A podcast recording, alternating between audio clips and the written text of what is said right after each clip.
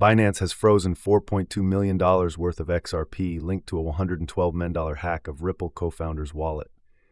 The exchange is also suing for allegedly facilitating terrorism by providing funding mechanisms for Hamas. Furthermore, Binance is facing regulatory challenges as it attempts to re enter the UK market, with local partners hesitant due to opposition from the Financial Conduct Authority, FCA. Additionally, Binance has invested $213 million in compliance efforts to bolster its legal and compliance culture.